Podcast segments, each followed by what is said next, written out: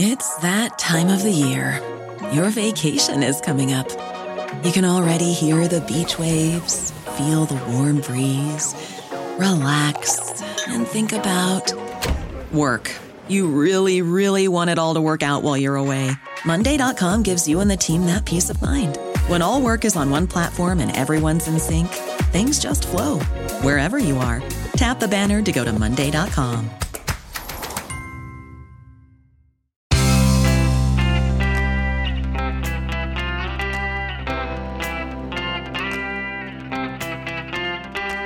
Changing your life one story at a time. This is the Chicken Soup for the Soul podcast with editor in chief, Amy Newmark. Hey, it's Amy Newmark, and it's Friend Friday on the Chicken Soup for the Soul podcast. Our guest today is Rod Lurie. He is the director of this summer's number one pay per view movie, The Outpost. Rod is an interesting guy because he is a West Point graduate and former air defense artillery officer in the U.S. Army after his time in service, he worked as an entertainment reporter and film critic, and then he transitioned into filmmaking by writing and directing his first feature film, Deterrence, which is a political thriller.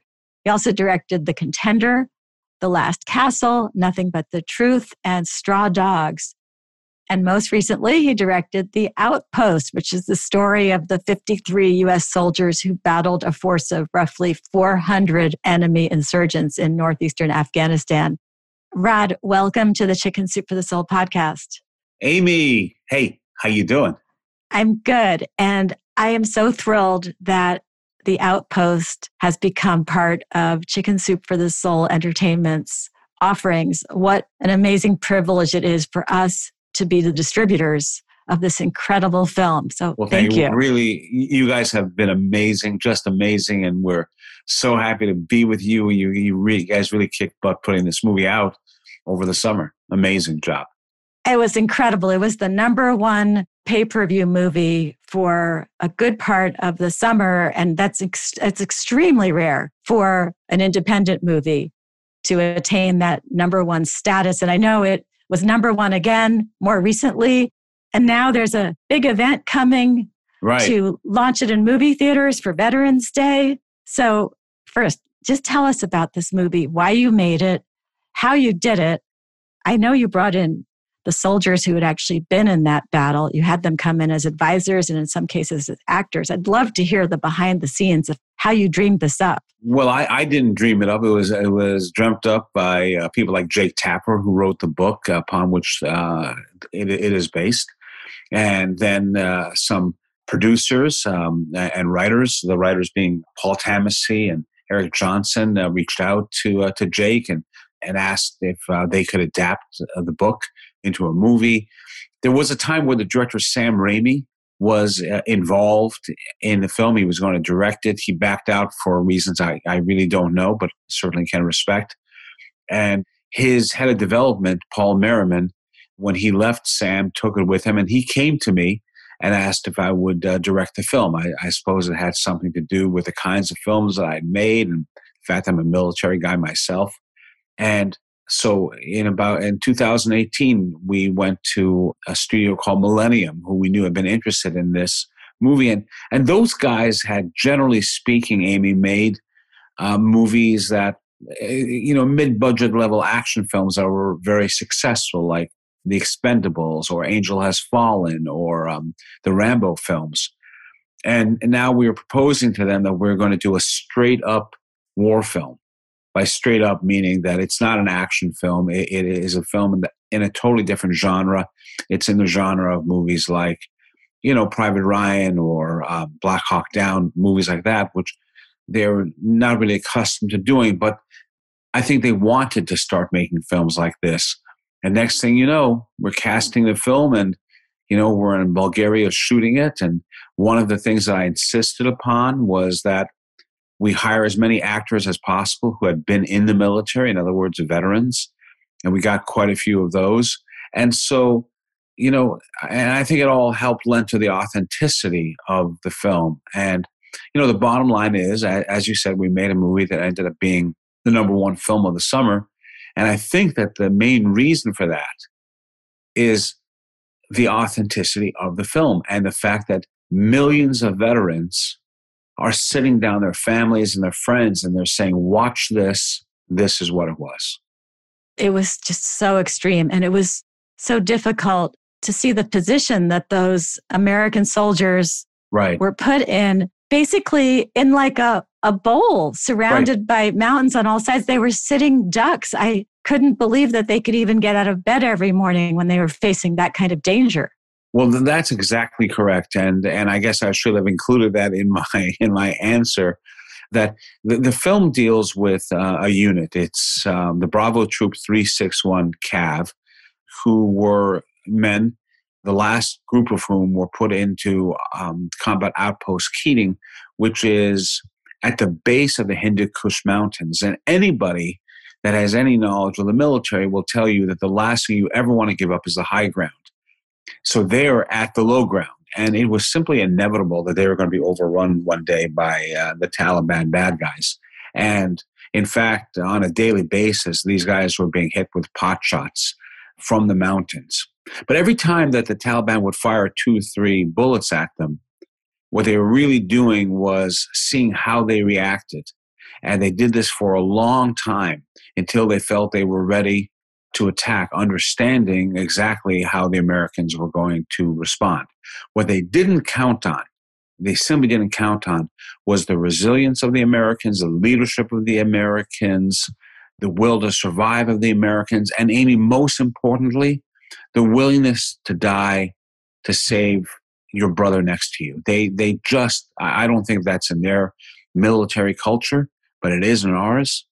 And inevitably that's what made, uh, as Pyrrhic a victory as this was, that is what made it a victory. Yeah, it was incredible. And the acting was incredible. You have Orlando Bloom. Right. You have a couple of sons of actors we know. We have Clint Eastwood's son, Scott. We have right. Mel Gibson's son, Milo. And that was very interesting to see the sons of famous actors who are now starting their own yeah. paths to greatness. And you're several people shy because uh, Richard Attenborough's grandson, Will Attenborough, plays Faulkner in the film. And then you've also got Scott Alda Coffey, Alan Alda's grandson, uh, plays Scusa. And the character of Jones is played by the son of Mick Jagger. So it's it's just James Jagger. It's so yeah, but that's all coincidental. I mean, we didn't plan on it, obviously. Oh, I had no idea. When I watch it again, I'll have to look for them as well. That's oh, that's yeah. so interesting. Yeah. I also noticed something really cool about the movie. You didn't have music in the background during the whole second half when they were actually fighting the battle, right? That's right. Yeah, well, that, that was a decision that was that I made rather early on. That the score is uh, of the of the movie is really the sounds of the battle. And you know, we want the movie to be as realistic as it, as it possibly can, especially in the battle. And so, the one thing in, in movies that is never realistic is if you never have music following you around. And although I, I will say, one day, one day I, I was talking to uh, DP, and he uh, was lighting a scene a certain way. And I said, "Let me ask you, where?" You know, I was being a smart guy. Where? What is the source of this light that is hitting our star? And he looked at me and he smiled. I'll tell you where the lighting, where the light comes from. It comes from the same place the music comes from. And so he was basically saying, you know, that you know, in movies, not everything is is realistic. And so I, I really wanted realism in the second half, actualism, I call it. And so I thought that that music would be a hindrance. Plus, if you don't have any music and then you use a piece of music, for example, when they're leaving the outpost and in those helicopters, the music that is there will be that much more effective and that much more powerful. I thought the movie was absolutely spellbinding. Thank you. I mean, appalling in a way to see the mm-hmm. danger they were in, but so inspirational it really gives an understanding of what our soldiers go through. Well, can, can I let, let me say something about that, if I may, which is really important. I think that in this battle, it's the most heroic battle. It's called the Battle of Kamdesh. It's the most heroic battle of the um, the Afghanistan war. Two men received the Medal of Honor. there were two men received the Distinguished uh, Service Cross, which is the second highest award that you can get. Several men got the Silver Star, the Bronze Star, the Purple Hearts. You know, this became the most decorated unit of the Afghanistan war. And, uh, you know, every single one of them would give back every award they had to have back even one soldier who lost his life in this battle. So there was tremendous heroism that took place in this battle. And yes, we see the men losing their lives in the in this fight. And that normally would be a real a real bummer and and it is. But you also do understand you do understand the american soldier better and people through tears also feel inspired at the end of this film. I agree. I agree. It was very inspiring. It shows these guys were up against the biggest challenge anybody could ever imagine. I mean, whatever stuff you go through in your life, think about these dudes and, and what they and what they have. Yeah, nothing compares to the Battle of Kamdesh. Absolutely, I agree you know, with you. You know, you know something, Amy. We showed this film. Let me tell you this. We showed this film in October of 2019 to the families of the fallen. Jake Tapper and I did and uh, and Millennium did. They the Millennium flew all the families into Washington D.C. to see the film. They were going to be the first people to see the film, and we were so nervous because what if the families of the fallen hated the film and hated how we represented, you know, their loved ones, their sons or husbands, their brothers, their friends? How would they feel? And if they if they revolted against the film, it it would be over, you know, for Jake and I. I don't know how we'd go on. But the opposite happened, which is that I, I can't say they loved the film. That's the wrong way uh, to put it. But there were a lot of hugs and there was a lot of respect and a lot of appreciation. And the reason, Amy, is this that we told the truth about what happened to their loved ones. And in so doing, their names are going to be spoken forever. We have given immortality in a way to these guys who you know who lost their lives. And that is so crucial for closure for these for these families. And i think that'll be true of the people you know watching the film in general you know? They're going to get an understanding of what we are capable of as human beings. Yeah and i understand you brought back some of the soldiers who were in the battle you brought them back to be actors in the film or to be technical advisors to you and you brought them you brought them on location so that you were as accurate as possible which is admirable Right, both those things are true. And a kid named Daniel Rodriguez, who was in, uh, received a Bronze Star, he was in the mortar pit. He came back and he played himself in the movie, and so he had to replicate the worst day of his life and, you know, took us through the process of the worst day of his life and eh, including the death of his best friend. And he was cold and clinical as he took us through it. And he did his job as, as an actor. He did it quite brilliantly, I might add. And then he went somewhere after it was all done and fell apart, which is what a good soldier does. You know, we save the emotional collapse until after the work is done, after the mission is is completed. Ty Carter, who received uh, the Medal of Honor, was on the set for the entirety of the battle to help make sure that we were being uh, real and, and, and authentic. He, you know, he showed us everything that he did, certainly, and we replicated it to a fault. The guy, um, uh, Chris Cordova, he was Captain Cordova who was a medical doctor, was on set with us and showed us exactly how he operated on and you know provided medical assistance to the soldiers that uh, entered the infirmary on, on, on that day. And Stoney Portis, the commander of the unit, was there to show us also what we got right and uh, and corrected what we got wrong as we were shooting it. So it's it's really I mean it's very very uh, authentic. The first half of the film deals uh, everything that happens in the first half of the film happened, but it did not necessarily happen to the unit in question. But the battle is as it's as pristine as we could possibly get it. I would say. Mm-hmm. Well, it's a great film, and I know we are going to be really honoring our nation's veterans by having special screenings Yeah. of The Outpost on November 11th, 12th, and they've added on two more days, November 13th and 14th, also in honor of Veterans Day, which is November 11th.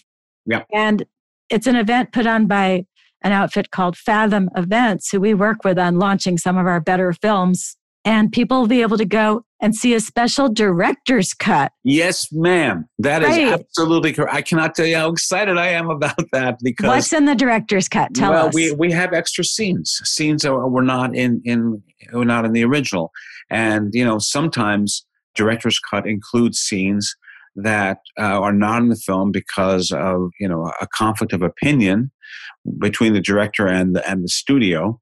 Who knows who's right and who's wrong? No, the director's always right, but the uh, but you know at least in this case, and so we're gonna get we're gonna get to see the scene, some of the scenes that I really coveted and really wanted in the film.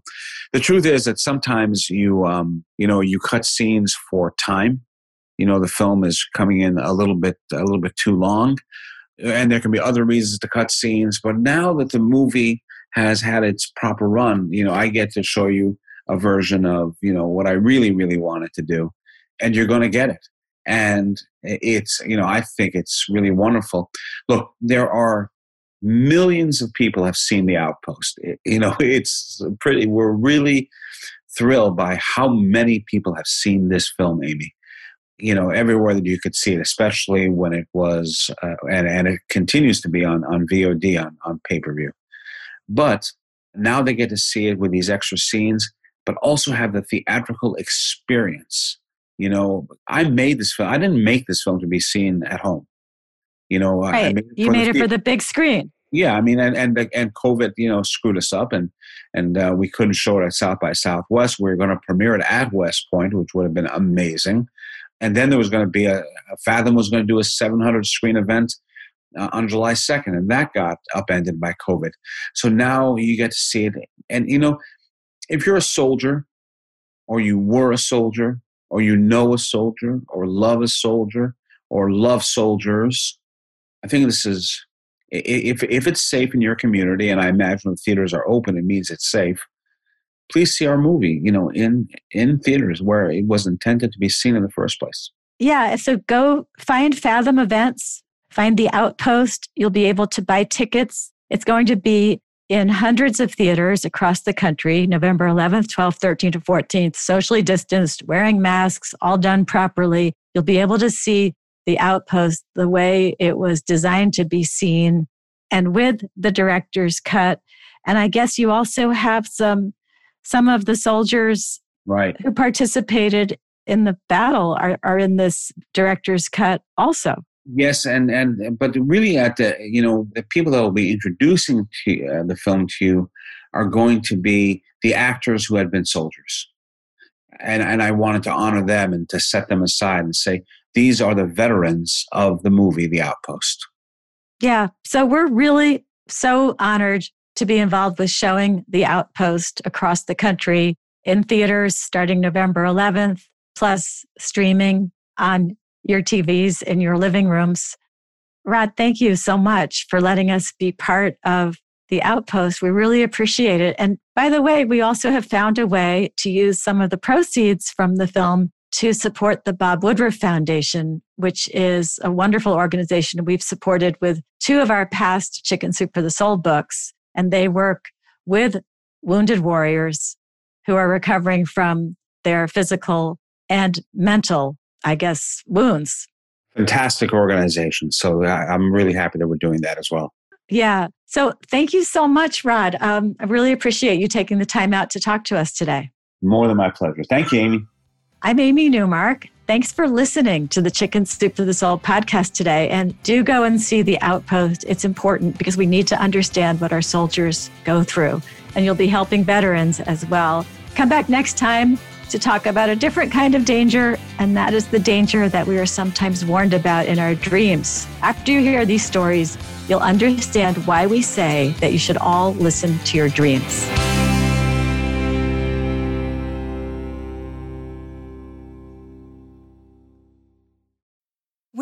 Mealtime inspiration, it's worth shopping Kroger, where you'll find over 30,000 mouthwatering choices that excite your inner foodie. And no matter what tasty choice you make, you'll enjoy our everyday low prices, plus extra ways to save, like digital coupons worth over $600 each week. You can also save up to $1 off per gallon at the pump with fuel points. More savings and more inspiring flavors make shopping Kroger worth it every time. Kroger, fresh for everyone. Fuel restrictions apply.